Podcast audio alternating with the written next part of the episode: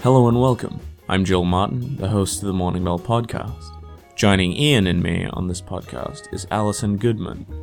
Alison is the author of six novels, including Lady Helen and the Dark Days Club, the first in a Regency supernatural trilogy, and Eon and Eona, a New York Times best-selling fantasy duology. Lady Helen and the Dark Days Pact, the second Lady Helen novel, is due out December 2016. In the media section, we chat long and lovingly about Guardians of the Galaxy, The Night Manager, Victoria, Versailles, and Tom Hiddleston. I don't think that last one needs much of an explanation. For the topic, we chat about unclear narrative and the loops we find ourselves in as writers. As always, if you have any questions, don't hesitate in contacting me on my email, mailbox at thepenofjoel.com. Thank you, and we hope you enjoy the show.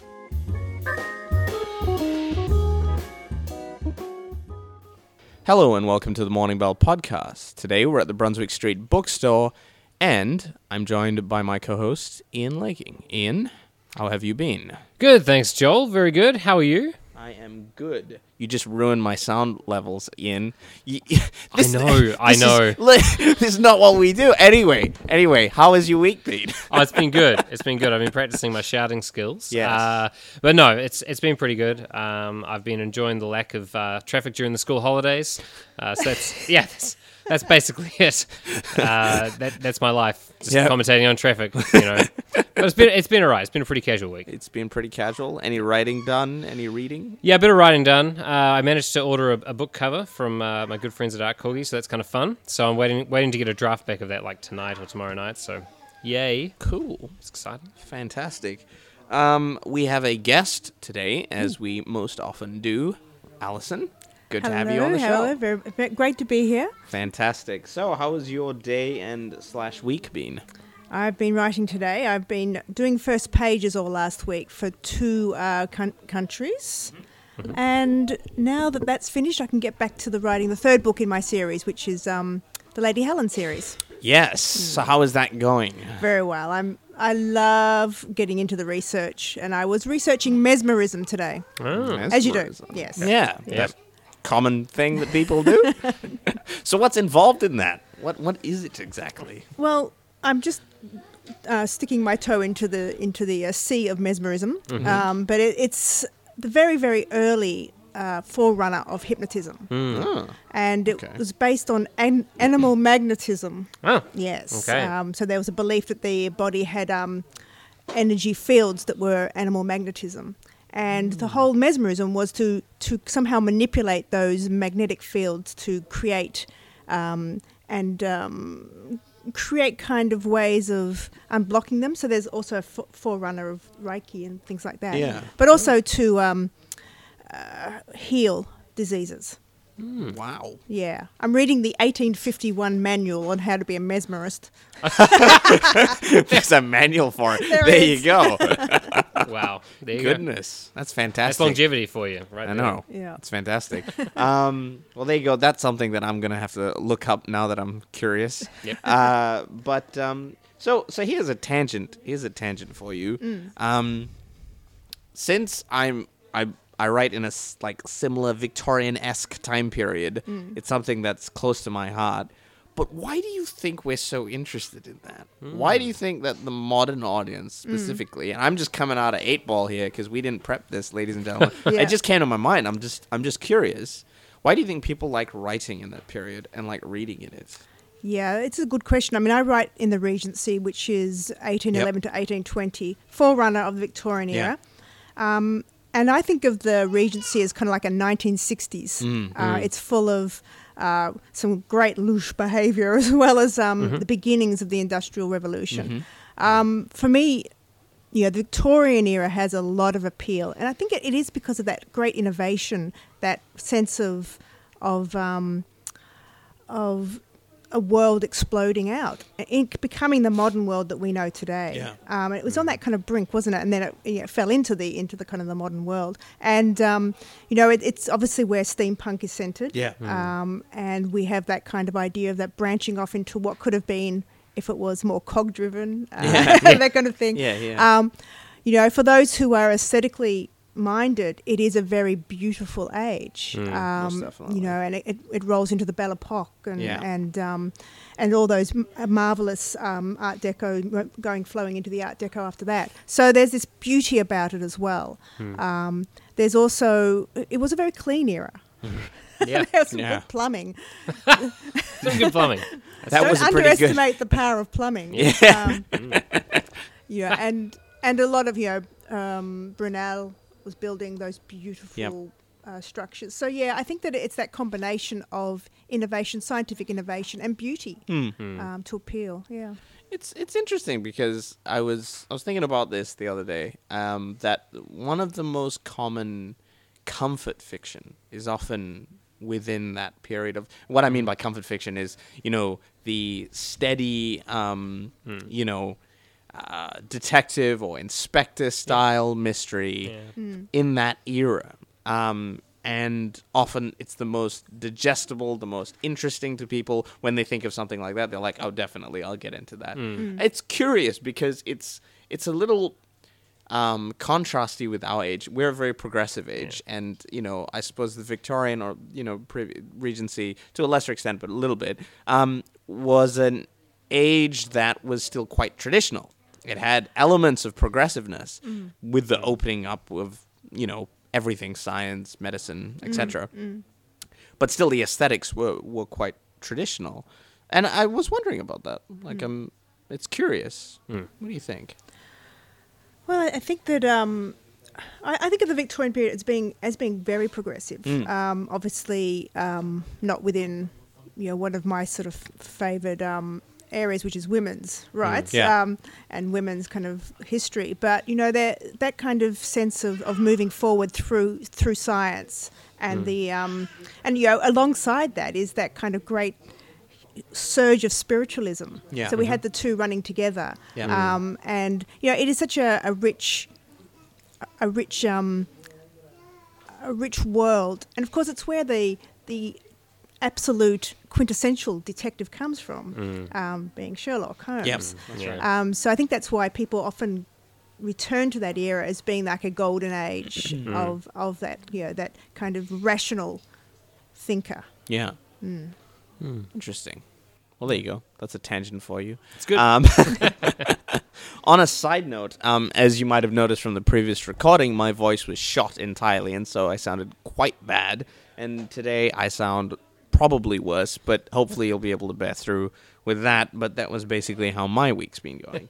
um, so let's move straight on to the media section and what we've been watching. So let's start with you, Ian. What have you got for us? Yeah, well, a few things uh, popped up. I've, I've checked out a couple of new comedies uh, recently, a couple of Netflix comedies. So I decided to try, um, off the back of the Emmys, decided to try Aziz Ansari's uh, new show.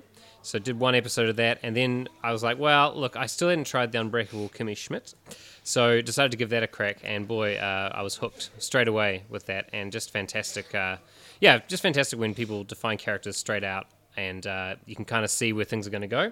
And uh, I really enjoyed that. So I've been doing a bit of that. And uh, today I did a double feature of movies, um, and that was watching a classic in The Matrix. Everyone's favorite high school movie to study. I mean, I'm, just, I'm, I'm thinking through all this stuff. Anyway, that was great. And uh, The Matrix and um, The Prestige. Uh, Which was fantastic. I mean, the, the Prestige. This is my third time watching the Prestige. I'm a huge sucker for anything uh, Nolan. Um, but man, I, I got I got more out of it again because I was watching with a really keen eye, and especially um, you know the other thing I've been doing over the last uh, month is I started out reading uh, Robert McKee's story. So it's really been top of mind for me, uh, thinking about story and about threading a narrative through. So yes, it was really interesting watching how how well constructed the Prestige is. It's it's a masterpiece, really, in many ways. And uh, so I've been, yeah, that's kind of been my uh, my radar for the last couple of weeks. Yeah, I've been to uh, McKee's story seminars, which uh, which I loved, um, and have read the book over and over again because I'm very much uh, a, um, a McKee follower. Yeah. in the way that I construct story. Um, but of course, the most perfect film in the world is Guardians of the Galaxy. oh, really? Okay. Oh, I'm so happy you Guardians of the that. Galaxy. Oh, that makes me feel so warm and fuzzy on the inside. I'm so happy. Got a fan for life. Yeah. Right. That's right. So you've been watching that, have you?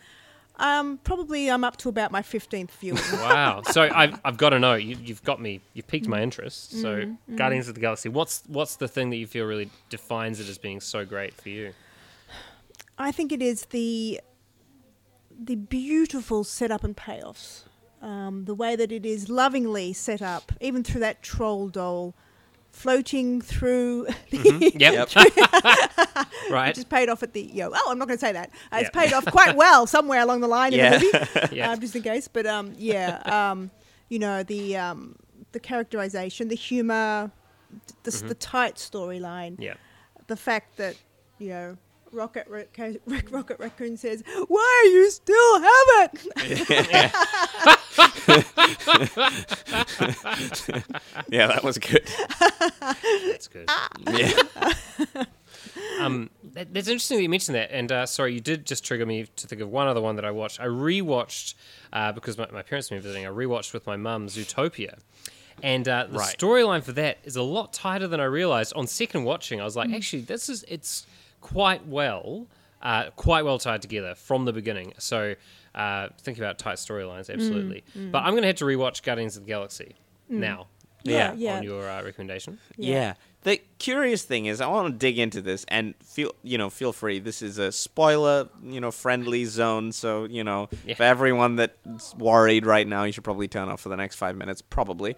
Um, but here's the thing, Alison, that I've, I, like you, have been the the um, the prophet of, of Guardians of the Galaxy, spreading the good news, as it were. Um, and the thing is, I either get the reaction, which is, yeah, it was an all right movie, or I get the, um, I didn't get it. Like, I didn't get why people are so excited about this yeah, movie. yeah, Um, and and it comes, I think, from two either two audiences. One, I feel like the perfect audience for this is not uh, a children's market or a young adult market. Because I feel like that was the market that it looked like it would be for, and the people who went to it watching, nearly all of them were disappointed. They got the surface jokes, yeah. but they didn't get like They didn't get the essential dryness of Yeah. the entire um, movie. it's The, not a very American movie. In like in a quote unquote American movies don't have a lot of dry humor. They have a lot of slapstick. And It's just a that's their way of filmmaking. In many ways, the film was like a British comedy um, in an American setting, I suppose. Um, and you mentioned dryness, but also it's the um, it's the references. The references Oh, yeah. were out of the age gap for the majority, I think, of, Yeah. the, of its audience as well. Yeah, yeah. Well, I mean, you know, uh, Footloose. Yeah. um, Yeah. It's just right down my alley. You know, It's It's so kinda good. I, I, I was literally, I, I had to pick myself off the ground, and after you know, me- after 15 viewings, I'm still on the ground. And it's like, but you know, that's so cruel. Yeah, yeah, yeah. It was so good. Yeah, Yeah, and and like you know all the Walkman references Yeah. and you know the songs yeah. that that were Yeah, played and yeah. I, for me it's it's just that kind of film. It's the soft, perfect, enjoyable watch for me. Yeah, yeah, Um, yeah. But yeah, And I mean, the, some of the um, the sight gags. Uh, I mean, well, obviously, there's an entire scene that is a sight gag, which, of course, is in this in the prison. yep. Yeah. um, yeah. which is just perfectly timed and, and perfectly, you know, if you look at there's this particular, I mean, not that I've gone into this into great detail, but there is, a, Uh huh. but there is a particular shot in that in that whole sequence Yeah. where you see um, um, Drax move up Yeah. um, into shot so that you have um, Groot ripping Yeah. out the Yes. um, Mm. I know thing. what you- and yeah. as you and you see you see that so there's this kind of depth of vision of Mm. Groot, Drax, Yeah. and then the the three Uh. sitting in the front, just straight down, and then it's just this beautiful sight gag, which is just again, you know, every Yeah. time I've watched it so many times. I've actually gone over that particular scene over and over again because it is so beautifully framed. Yeah, the cinematography. Um, is yeah, fantastic. it is. It's fabulous, and um, and every time I get, I laugh. Yeah. Every time I laugh, Yep. um, because um, you know aesthetically it's beautiful, Mm. and f- it's just hilariously set up. And it's it's the vibrancy of the color palette as well. Yeah. It's Oh, like yeah, Mm. yeah. I, and it's very deliberate. You you can tell like this wasn't just an accidental choice of color palette, Yeah. but it's like you know they're evoking things like the Star Trek you know original feeling of that Yeah, you know yeah. the way those Navy officers are dressed at the Yeah. end of the film, Yeah, and it's yep, like yep. ah, you're just you're doing it right. Yeah. Um, and it's got a lot of heart. Yeah. I mean, I mean, Yeah. it's probably unfashionable to call, talk about heart, but there's a lot of heart there that that really is, um, you know, um, uh, I think you know, just in the in the kind of even the minor characters, um, you know, you know the um, the uh, uh, oh, I can't remember his name. Sorry, um, the guy in the who's the cop. Yeah, Yeah. yeah, yeah. And, and uh, and you feel bad for him. You feel, know? and then you know, yeah, I don't believe it. Anyone's hundred percent. yeah, that's true. And, and you know, it's it's just these little touches. Yeah. And you know, I'm, I'm probably rhapsodizing a little bit too much, but I'll, I'll no, It's all right. no. It's fine. I'll join you on the violin. That's fine. It's great. Yeah. Um, I hardly ever get this opportunity to talk about Guardians of the Galaxy, so I'm, I'm happy. Um, but uh, have you been watching anything else? I have. Um, I've been watching. Uh, I've been a Michael Weatherly fan for a very long time. Uh, so he's left NCIS now, moved into right. his own show, Bull. Oh, and I saw the pilot of that, which was quite good. Mhm. Um, and uh, that's um, based around jury lawyer, lawyers um, who choose um, juries. Oh, okay. Yeah. And he Sure. is a specialist in the area, so it's quite interesting. I don't know how it will hold up for an entire Yeah, show, Interesting. um, but yeah, it was good. Um, also, for those who do like a bit of Victorian age, there's Mm-hmm. um, a new show, well, not that new, but um, called Victoria, Uh-huh. Mm. starring Jenna Coleman, okay. Doctor Who's assistant. Ah, yes. Oh yep. yes, I've heard of this. Uh, yeah. yeah, yeah, it's good. Yeah, I Yeah? enjoyed that too. I'm also um, recently finished Versailles again. Yeah. yeah, that How- was What What did you think about Versailles? Ah, Versailles. There was a lot of wi- women coming out of fountains. It's Really? a- yeah. the writers just loved that. They Yeah, were just yeah. like women out of fountains. We got to put this in every episode. yeah, yeah, yeah. um, having said that, there was a gratuitous male um, nudity as well. So Oh that was okay, yeah, yeah, plenty Um, on both sides. Yeah, yeah, that was great. Yeah, um, I liked it. I, I, I You liked enjoyed it? it? Yeah, I enjoyed it because of uh, because of its basis in truth. Mm. Uh, I, I thought the the uh, brother relationship was very interesting. I thought that was the best thing. Yeah, I yeah. thought I thought his relationship with his brother and just his brother in general was probably the best character of the show. yeah. I don't know if I liked Versailles though. Versailles Yeah. was like a show that was It's quite cold. yeah, it's Mm. I like hmm, I like I feel like it dwelt on characters that didn't seem to get a payoff. That didn't seem to have a point other than to show the world of Versailles. Um, and I that's feel the like trouble with history, isn't it? Yeah. I mean, the, the, I mean Yeah. the thing is that the, people don't have. I mean, in real life, people often don't have payoffs, which is quite Yeah. annoying for the fiction writer. yeah, Um, that's right. It's there. Ah, I- and and and the and the thing about that is it's like often those are the characters that you'd rather not focus on, right? But in this one they focused on them. Yeah. And um yeah, just I like I like some characters generally did float my boat. Um it was what's his name? It's the um sort of the bodyguard character.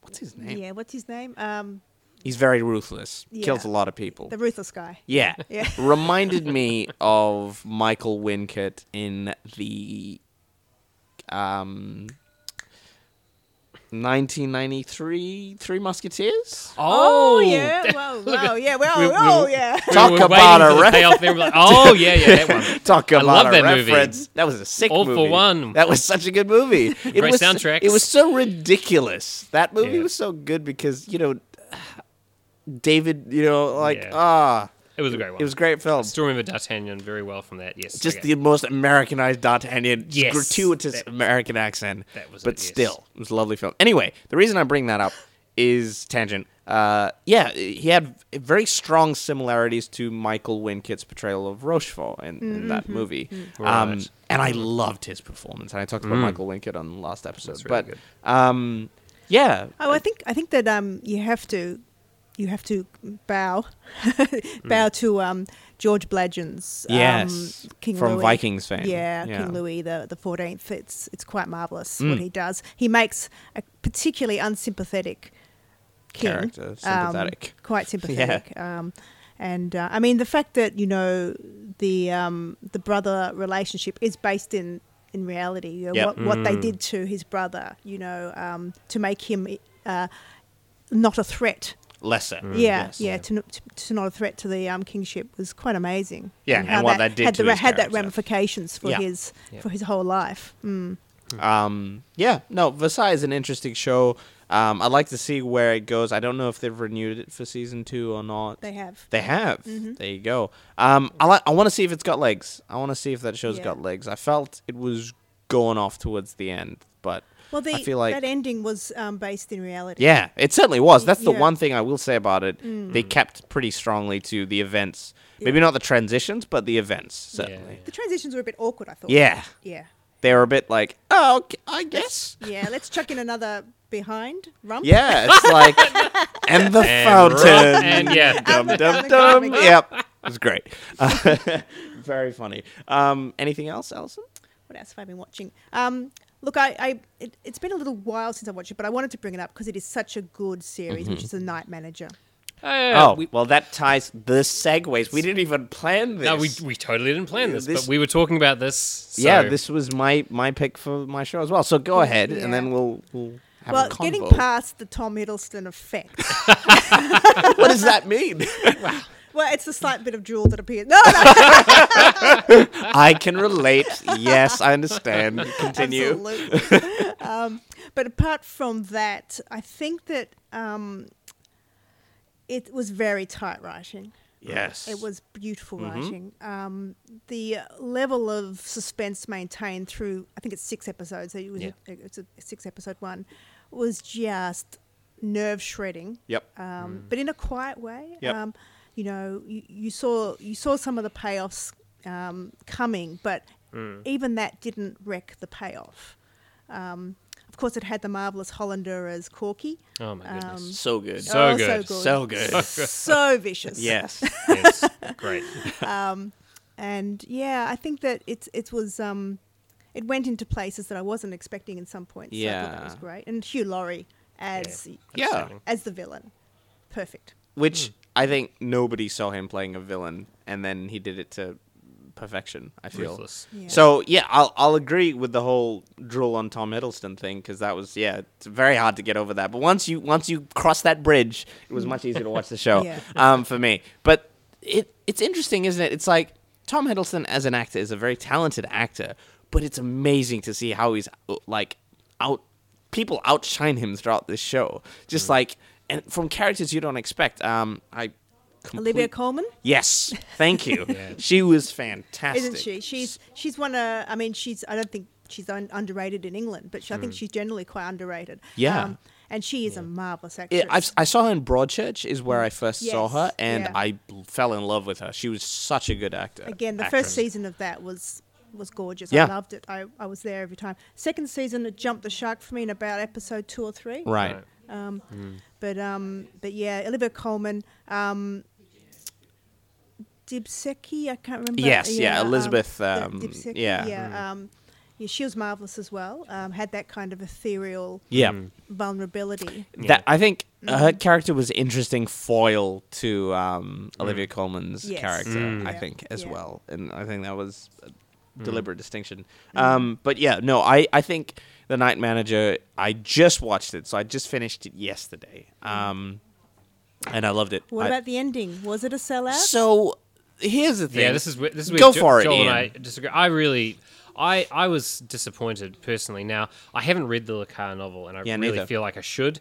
Um, but I mean, they obviously updated it really well. The way they contextualized everything, fantastic. But I felt that the ending for me, it just felt like. Um, I, I guess I was expecting some kind of a more of a tragic ending or some kind of a, a sacrifice or a cost or um, it just kind of felt like it fizzled i think for me. Um, and yeah I, I enjoyed the series but it really didn't i won't be rushing back to watch it again personally.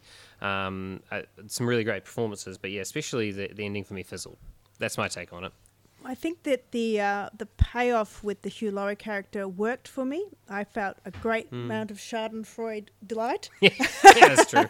Yeah. But the ap- the absolute ending was perhaps a little bit of a. I felt like a slight pander um, to the happy Yes. ending. yeah Um, yeah I, I wasn't against it because I am a natural optimist, yeah, natural romantic. a natural romantic, an optimist. Yeah. Um, well, you you write Regency fiction, so well, you, you, yeah, you know, have I- to be I a write- romantic. Yeah, yeah, yeah. yeah it's, it's it doesn't it doesn't necessarily go together, but I, That's I, true. I feel that there is a um Yeah.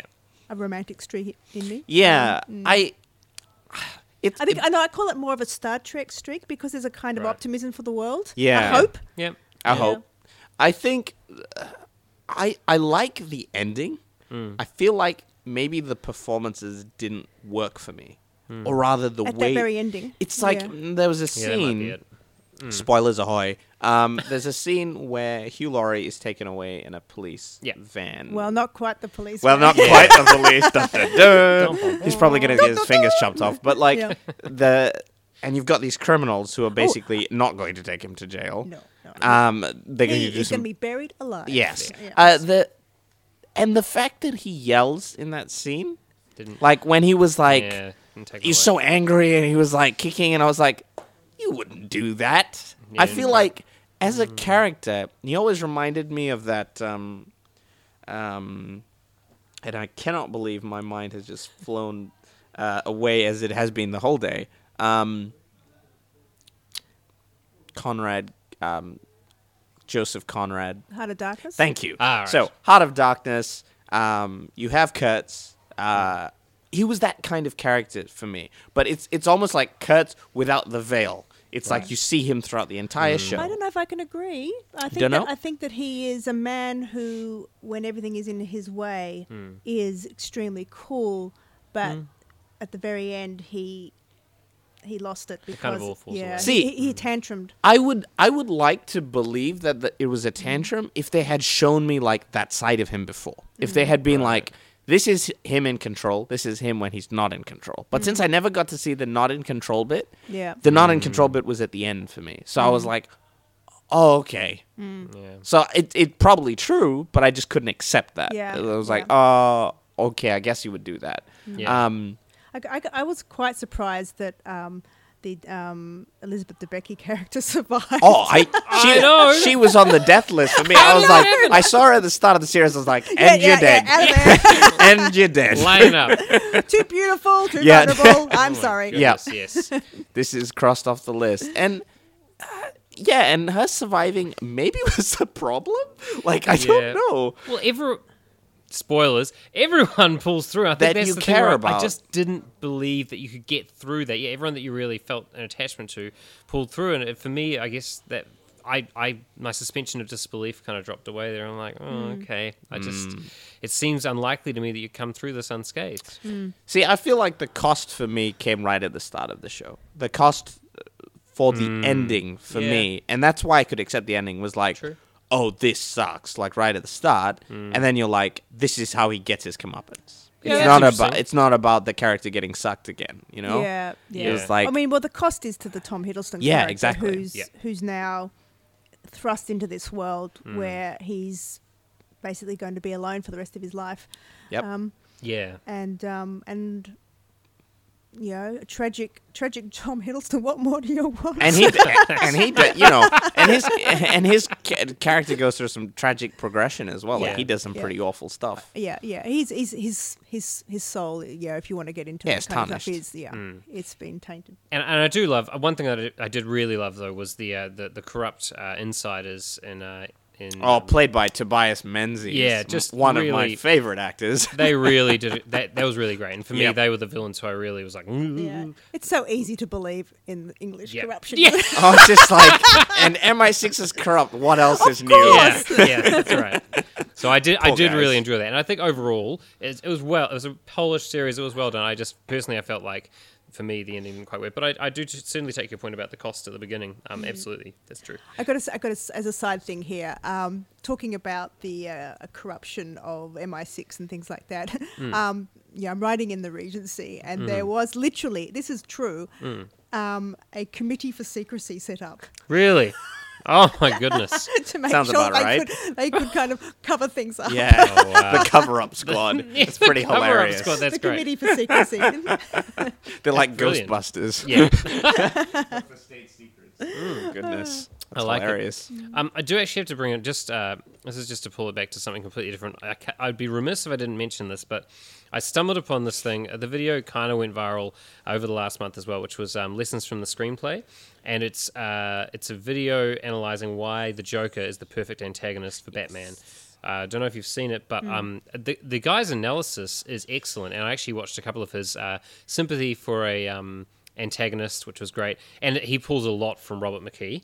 Um, eh, but it's definitely worth checking out, especially the Batman one. So I just really had to put it out there. If you're looking for something interesting, if you're looking to get into screenwriting, uh, there's some great analysis there, and it's, it's worth watching, and it's entertaining. Yeah, D- diving into that whole like structural thing is like, yeah, that's super fun. It's like to see how they craft a character and manipulate an audience is like, that's how you do screenwriting. It's great. Sorry for pulling it back. I just had to that No, popped into no, my no, head and no, I had to that- mention it. That's that's very good. Um, but yeah, so Night Manager that was good. I think I think we can we can all agree. Ian's still a little iffy on the ending, maybe. I'll give it a seven and a half out of ten. I don't know. All right. Apparently, we're doing ratings. Good, not great. Yeah, let's, let's not make that a thing. Let's Good, not let's great. not do Good, not this. Binary numbers. Um, let's move on. If we have not seen anything else that we want to talk about, fantastic. Um, let's jump right into the topic for today, which is all about unclear narrative. So, um, this is a thing that's very close to my heart because I'm doing a second edition of my first novel, and working through it and you know fixing basically the errors and and writing a clearer narrative. And in the process of that comes a lot of research a lot of writing a lot of rewriting a lot of redrafting. Um, and it's interesting to see how far a kernel of an idea which we talked about with um, a couple guests who've come onto the podcast. Uh, Sean McMullen was one of them, and we talked with him about how does an idea form, like what, how does an idea germinate, and then where does it go from there. And I suppose this podcast is all about what happens when an idea just goes a bit nuts when when, when things happen and you know we have Yeah. the monster and Yeah. you know Frankenstein doesn't want that to happen but um yeah it, working on this working on this draft um there's a couple things that that popped up which is the story always changes because something I didn't intend came out of it. And then it throws a wrench in the works. And what we call a block is often a mistake that we've made earlier in the uh, in the draft.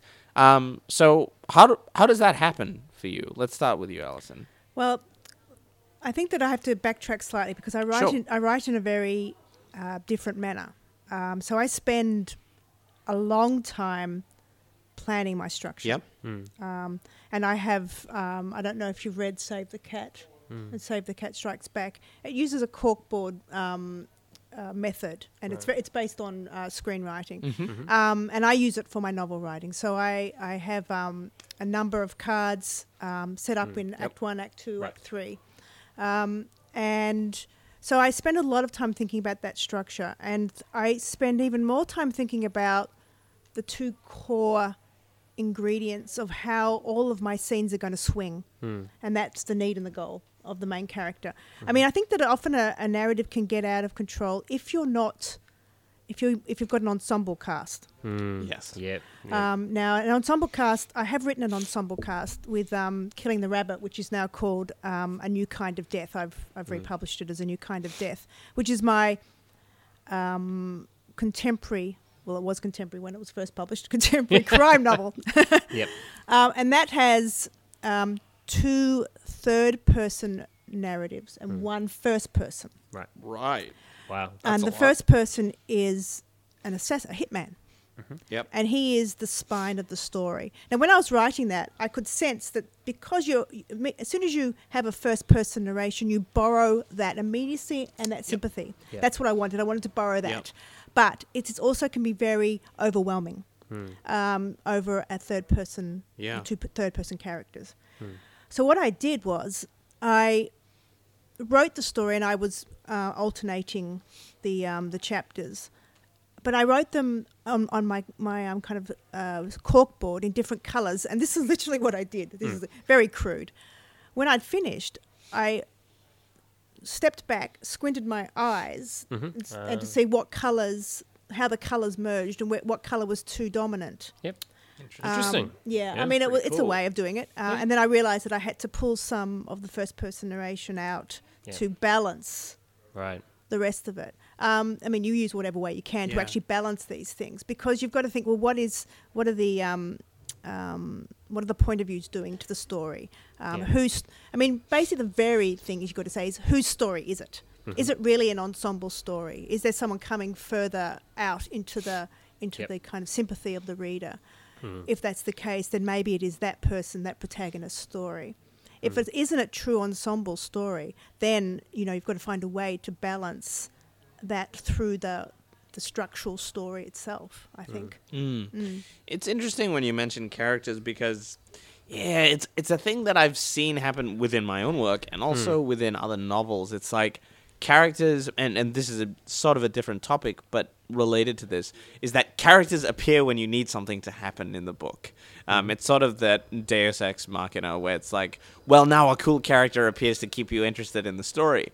And the problem with that is often these characters will stay, but the characters that preceded that often get overshadowed or forgotten, even though they're the through line, through line of the story. Yeah. And you can get to the end of the book and you're like, well, I guess that was an ending, but whose story was that Yeah. in the end? Yeah, I mean, every character that comes up into your book is obviously going to have a, an important. Yeah, is going to have to be important enough to have a, a role. If they've got a speaking part. They've got to have a. Um, you know, they've got to be important enough for that. But I think of it like this, and this is partly borrowed from McKee, is that um, your protagonist is the axle around which all of the other characters are, are around. You know, they're, mm. they're actually feeding into that. And each each of those characters, secondary characters Yeah, around your spokes, yeah. protagonist, mm. is going to be showing some part or something particular about your protagonist. Yep. They'll mm. obviously have their role within the uh, plot as well.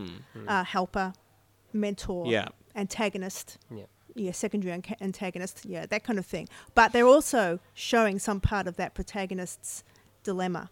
Mm. Um, because you know, uh, not only do we have the need and goal that we we're swinging our scenes around, so each you know your your um you're, you've asked the question, uh, you know, what if um, a young boy discovers he's a wizard? Yeah. Sorry, Yeah. guys. That's a great idea. Hey, let's. Wow. That's going to get published. Shocking. Yeah. the infringement lawyers are on their way. on their way, on their way. Yeah, that's the question. Yeah. And and um, yeah, the question is, um, can he become a, Yeah. a true wizard? Um, and every scene should be swinging around, that. Yes, that. no, yes, Yeah. no, Yeah. yes, no. It's the Um, positive balance, right? yeah, it's the yeah. positive, negative scenes. Yeah, yeah. It's it's it's going to be you're going to be discussing and exploring that question, that whole novel question. Of course, we have smaller questions as well that are being asked along the way as well. Mm-hmm. Um, but you know, when you're trying to refine Mm. each scene that you're looking at on a redraft, you know, each scene has to work hard for its living. Yep. Yeah. Um, if it's not in any way exploring that question in some way, out Then it goes.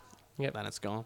Yeah, it's, it's interesting you mentioned um, thread, and I, I come back to uh, um, John Le Carre's. Um, uh, I'm having a mind blank. Uh, everyone's doing it tonight. Yeah. Uh, uh, we come back to uh, Tinker Tailor Soldier Spy, Yes. in which he literally talks about a thread uh, that's that's being traced uh, by John Smiley through the through the story, um, and that that's actually what I often come back to when I begin to think about trying to narrow down a story that I've written. I, I begin kind of visualizing and when i'm reading i'm looking for that thread that i'm pulling along the whole time to pull the, the reader through and to make sure that, that it's it's coming back to that and you don't end up um, it's almost like uh, like sound waves when you visualize you know you don't end up Yeah. branching out too much and creating too much noise so that it distracts from that um, and that's when, when, a, when a, a thread is done beautifully and you can see it a lot and that's why you know great screenwriting is so impressive. And in, in watching the prestige just a few hours ago i was so impressed that from the first moment uh, and so big spoilers here from the first moment the first thing you see is actually the entire concept of the movie. It's right there. You, you have a guy who crushes a bird and kills it and produces another one and the whole movie is just right there in front of you. And then every scene it works really hard to Yeah, be Death there and It's- yeah. it's got something to do with it and i was just i was watching it and kind of because i've been thinking about screenwriting so much uh, it was it held up so well to that scrutiny Yeah. whereas the matrix which was the other movie i watched today uh, wasn't quite as good at pulling it wasn't as tight nowhere near as tight so very interesting though Yeah, the, I think the Matrix lived and died on its premise. Yeah. Whereas the Prestige lived and died on like the writing of the concept of Yeah. like that Mm. key question of death and rebirth, and even in their in their relationships and all the characters in that movie, there's constant death and rebirth going Yep. on as well, which Yeah. is crazy if you think about it. Um, a curious thing is in your your novel, the one that you've Mm. been working on for a while now. It, from what you've told me, it has a, a lot of characters in it. How do you balance that? Yeah, well, it's it's been an interesting thing. I was I was thinking about this um, because uh, when I come to the first book was feel it got easier. It was easier at the start, and by the time it kind of um, branched out to the third book, it had really um, got a bit out of hand. I think so. I had to pull things back. Um, but in the first book, I, I mainly uh, focused on three characters, and I found that um, I I had the main pro- the main think about the issue that I had. The main issue I had actually was was that I had two stories going on, and I didn't realize this until I got to the end. And you know, you look back on what you've written and you say. Oh, okay. Actually, I thought I was telling a story about this, but the story is actually about something else. Yeah. Um, so for me, I, I kind of had to go through again, and there's still some parts I want to rework around that because um, I feel like that thread isn't quite as quite as tight. And it was more that I was trying to tell the story of the wider empire that I've written about, as opposed to telling the story of, of this boy, Yeah. which is uh, which is actually what the story is about. And it's a fairly simple premise. And if you were to sum up the books I've written, um, and it is about this boy and about his his journey. So yeah, I that's think, kind I of think all came back to. premises are very simple. You know? Yeah. I mean, but And that's, have to yeah, If you boil it yeah. down. Yeah, Yeah. it's the log line kind of thing. That kind of you know. Yep. You know, with Lady Helen's, you know, what happens when a Regency lady discovers she's a warrior? I mean, you've got that kind of opposition of warrior and lady, you Yep. know, and that's exactly the opposition in the books. Um, You know, is, is how do you overcome a civilized behavior to become a warrior? Yeah. You Yeah. know, that kind of and that kind of genteel um, kind of thing. So yeah, that the premise. I mean. I, I you know I, th- I do a lot of pre work before I actually start writing, so that when I when I start that through line, uh, I, I, know, I mean it, it, You said that you know sometimes um, you feel like new stuff comes up and the story kind of gets out. Well, I think that it's always a pro- an organic process. Yeah. You're always having to readjust Yeah. that through line because you know that the old um, idea of you know are you a plot writer or are you a character writer it's it's, Yeah. it's a non-question you know your character makes decisions which pushes forward the plot Yeah. um, and so sometimes that character that you've created is making decisions and if they're true decisions to that character they may not be hitting those beats that you thought you Yeah. were going to be writing Yeah. so therefore you've got to adjust you either rewrite the character to hit those beats Hmm. or you readjust the beats in the story um, and that's all that organic back and forth back and forth and it happens all the time um, Hmm. you know you I, I think every plan you know what do they say write a plan and god will laugh you Yeah, that's right. Yeah, especially for writers Yeah. um, That's very true. um, but you know, um, yeah, I, I have these beats in my that I have written, yeah, that I've written that I generally want to happen to make that plot work, and so there is that toing and froing between character and plot to to make it work. How? Uh, go for it, Ian. I was just going to say, I, I tend to, um, in, in terms of when I'm plotting, I, I tend to actually come up with certain key scenes mm-hmm. and things in my mind which I think are going to look really cool. And then those are, I mean, the whole books that I wrote began with, with one idea in mind, and I, I wrote to reach that point. But how I got there was very different from how I thought I was going to get there in the beginning, because I thought that it would be a certain way. And I think it's it's knowing, I think it's yeah, to your point, knowing when when to change the character and knowing when to let the story uh, tell itself. And that was something that I, I learned about writing definitely in the doing because it surprised me how the story just would not go. I know I could not force it to go the way I thought it was going to go. And and as I tr- I remember trying to do it and then just realizing, you know what, that's that's just not going to happen. Yeah, pardon me. You construct a, a character with a set of um, beliefs, with a with a you Yeah. know an artificial personality, so to Yeah. speak, and um, and they will make the decisions according to those uh, parameters, Parameters, that you've yeah. set up. Um, and if you start forcing them to make decisions for the plot, I mean, we've all seen it. We've all seen Yeah. it in movies and books. You're like, no, that wouldn't Yeah. happen. Oh no, that wouldn't happen. You know, and you think, well, why would they do that? And often it comes up, well, why did they do that? Um, Yeah. Because the motivation is not set up. I mean, I'm a very big, um, uh, I call it covering your ass. Yeah. Um, Right. Where you, right. yeah, um, you know, is the motivation rock solid? Yep. You Yeah. know, um, Mm. is that flowing on? You know, does that is it the causal relationship for each character has to be rock, Yeah. rock solid. Yeah. Otherwise, people are saying, "Well, why would they do that?" Yeah. you know, Yeah. and that doesn't make sense. And and um, that's death. Yeah. Um, with with plot you mentioned, I think there's also a thing that happens where it's like it can happen that there is just too much plot. There is just too much Oh, yeah. going on in the story that just completely ruins the narrative. And like you start off, let, let, let's just create an example, shall we? Go for it. We we start off and we start off with a farm boy um, Mm-hmm. who discovers he's a prince and his destiny is to take over the kingdom and rule the kingdom.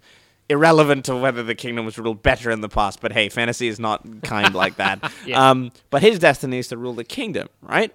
So we we enter this premise and we're like, yeah, we totally believe this.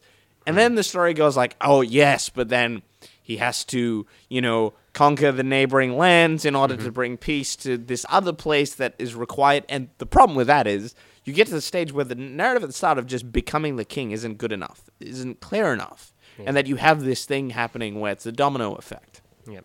you need more and more and more. And then at the end, you're like, well, what's the story about exactly? Yep. And even though it's not as dramatic or as stupid as the example that I gave, it happens a lot, even within books that, that are published and are read, and people are like, uh, what's going on here? Ian, you w- wanted to bring up a certain example. No, well, that's it's exactly what happened in my in my uh, in my first novel. So uh, Oh, that's not I I had, was thinking, uh, yeah, I but had.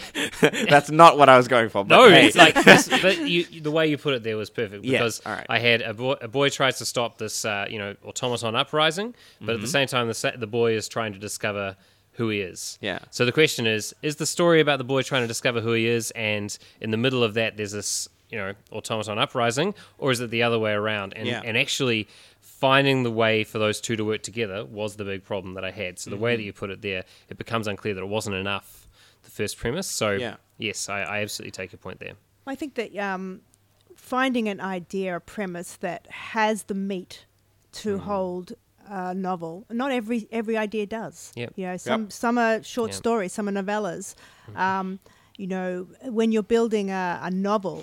I mean, I write 140,000 word novels. There's a there's a lot of words. Yeah. yeah, and that's a lot of words, and it's it's a lot of ideas, and it's a lot of um, um, thematic lines to control, you know, and there's secondary characters and things like that. So um, all of these things, you know, um, overcomplicating a, a premise is quite easy, especially if you're using magic. Yeah. Yep. Yeah. Um, Oh, yeah. Whoa. I Oh, mean, yeah. uh, Magic I have asked people to slap me around the head again if ever I want to create another magic, Magic system. system, yeah. oh dear. So many magic systems. I yep. never tried once. Yeah.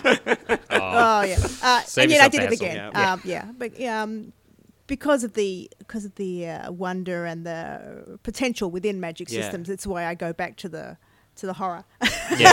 of Yep. creating them. But Yeah. um, it's very easy to horror. complicate Yeah.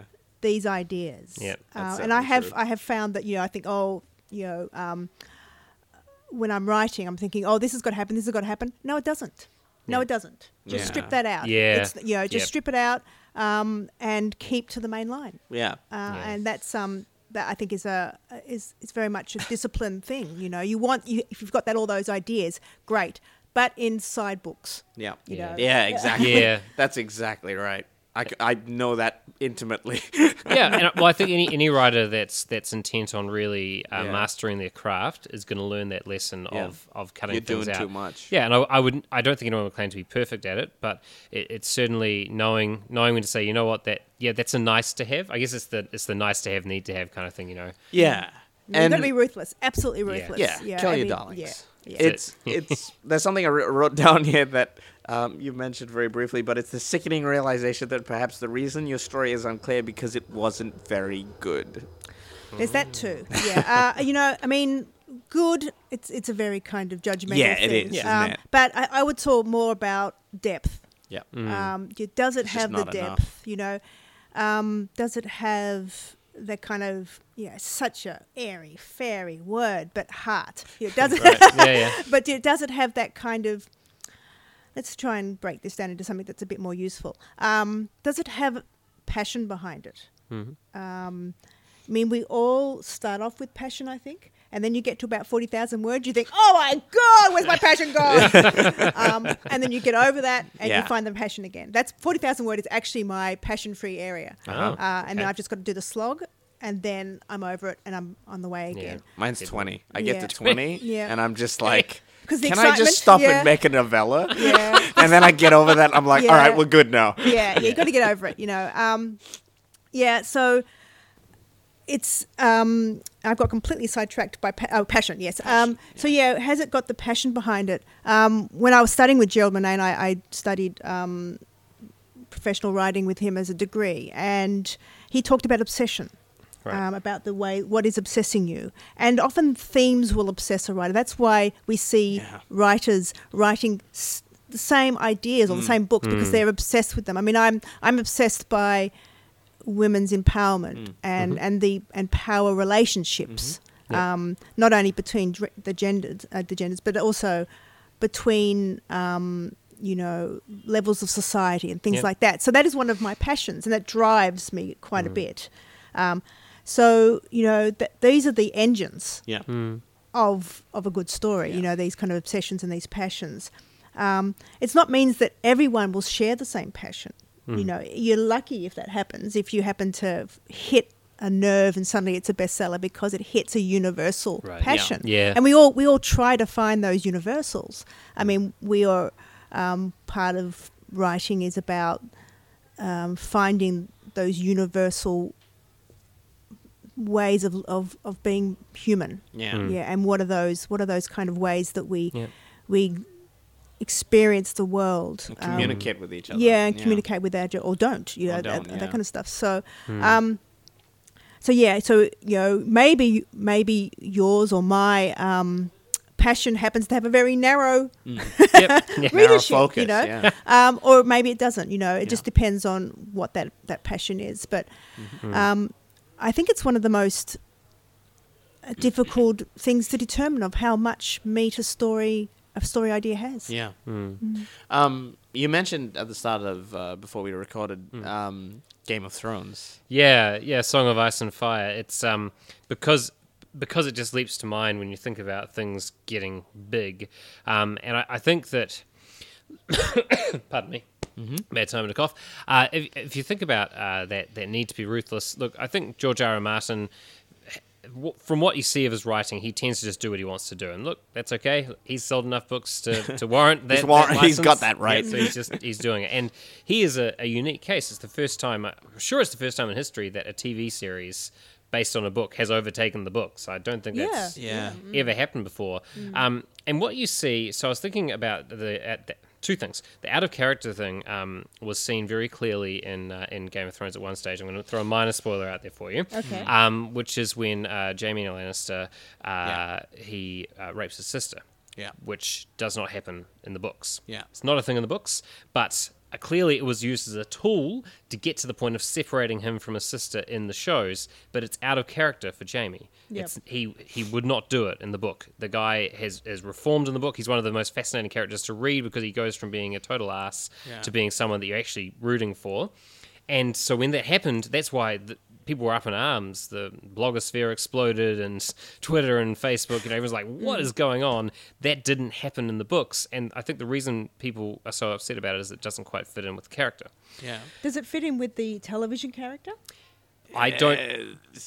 I don't. No, really still not. No. No, Still not. it's it's a tool to, to drive a and a terrible tool to drive a wedge between him and his sister. Like, Yeah. you know, sexual violence as a, it just And no. he knowingly does this. It's a knowing act. Yeah. Yeah, and uh, it's kind of just the, it, it- to me, it's kind of an inexcusable writing uh, blunder that yeah. the showrunners E- made. either that or the showrunners just didn't know how to write that scene. Is what is Yeah. another thing that comes to mind. It's like Wasn't if they right. didn't intend it to be that, you, Yeah. they should have done a better job about it. Basically, You- you because didn't- yeah.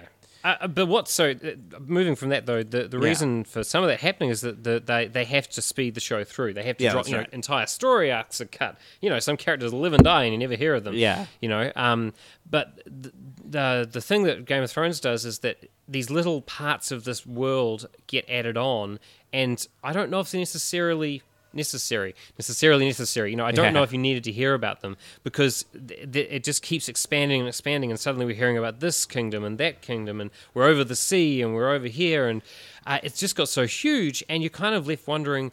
Well, we all know that it's going to come to a certain point where you, you know the the undead are going to have to be fought off, but Yeah. How's it going to get there? I don't know. It's we just all got so know that huge. that's going to happen in the end, right? And it's just the getting there. That, but the thing is, it takes a takes a bloody long time to get there, and then in the show rather. And also, there's a curious thing that happens in the show is that um, the the books and the show both mirror the whole idea of um, very low fantasy, um, moving towards epic fantasy, And- Right, And, it's yeah. a thing that happened in the books, and it's a conscious thing, I believe. Uh, but I think within the TV show, I don't think it knows exactly where it is in any one scene. Um, it has the gravitas of a, um, I don't know, uh, The Wire in you know in one scene, and then it's you know, jo- you know Tolkien Sh- in, in- or something. yeah, it's it's very like blasé about something else, and you're like, eh? Yeah. So th- there's that going Mm. But on that's as well. a, that's a tonal. That's a real big problem. total problem. Yeah, yeah. And it's it's a thing because it's all happening within the same story. Yeah. So they're trying to make a through line and they're trying to put all these elements onto the show. Now, all credit to them, the show is doing incredibly well, so these criticisms are probably they care. Yeah, yeah. for the writing nerds among us, but you know, for the general But is there a tonal problem in the novels? I don't think so. No. not in the I haven't- I novels. haven't the at all. novels are consistent. The novels are just too bloated. I mean, uh, when- especially in the later novel. the later novels, especially. There's an entire um, arc of, without any spoilers, there's an entire arc of Tyrion's storyline, which is just him traveling in a carriage for like a year. I swear, it's just. And I, I remember reading it, just going, nope, nope, nope. I was skimming because I was just like, I. I do not see the point in this. I know he's going somewhere, and I know you're trying to do something, but I don't. I don't really Well, care. I mean, the, the basic basic principle of all fiction is make something happen. happen. Yes. Yeah. Something has to happen. not happening. and you're like, get out of the carriage, would you please? See, see, the thing is, in a scene, right? And Mm. and when we say make something happen, it doesn't need to be an action scene, right? We're Yeah. not No, saying no, that. no, no. no. We're we're saying that like Yeah. there has to be a shift. Something has to a value the needs to change. change. Yeah. Oh, the But- McKee. Yeah, yeah, yeah, values. Yeah, yeah. Um, for, those, for those who don't know the Yeah. shift, shall we just have a quick Go for rundown? it. Go for yeah. it. So we start off a scene with the character having an intention. Yep. Um, that that intention is not met. Mm. The expectation of it is not met, and therefore there's a shift uh, in the um, character from a value. So perhaps from happiness to sadness. Yep. Um, perhaps from anticipation to disappointment Yep. things like that. So that is what we're talking about. We're talking about this shift within a, within the protagonist or point of view character of that Mm. Yeah. scene. Yeah, exactly. And and it's that it's getting to that stage where if nothing is happening, why is it scene here? Yeah, absolutely. You've got to look at every scene like that. If that, Yeah. if nothing happens, it's not working hard enough. Yeah, exactly. I think um, Shawn Coyne is a um, editor, and he put together a book called The Story Grid, um, and it's a book that goes on what um, McKee has already established in his lectures and in his book, and you know works on the idea of values, and he expands on the idea of what a value is um, within multiple tonal shifts. It's a very fascinating book, and if you're interested in the whole inside baseball of writing, then you know totally check that out. Um, but we're getting towards the end of the episode. Uh, I feel like we could talk about this till the cows come home. Sure Oh could. yeah, And yeah. oh yeah. All writing nerds here.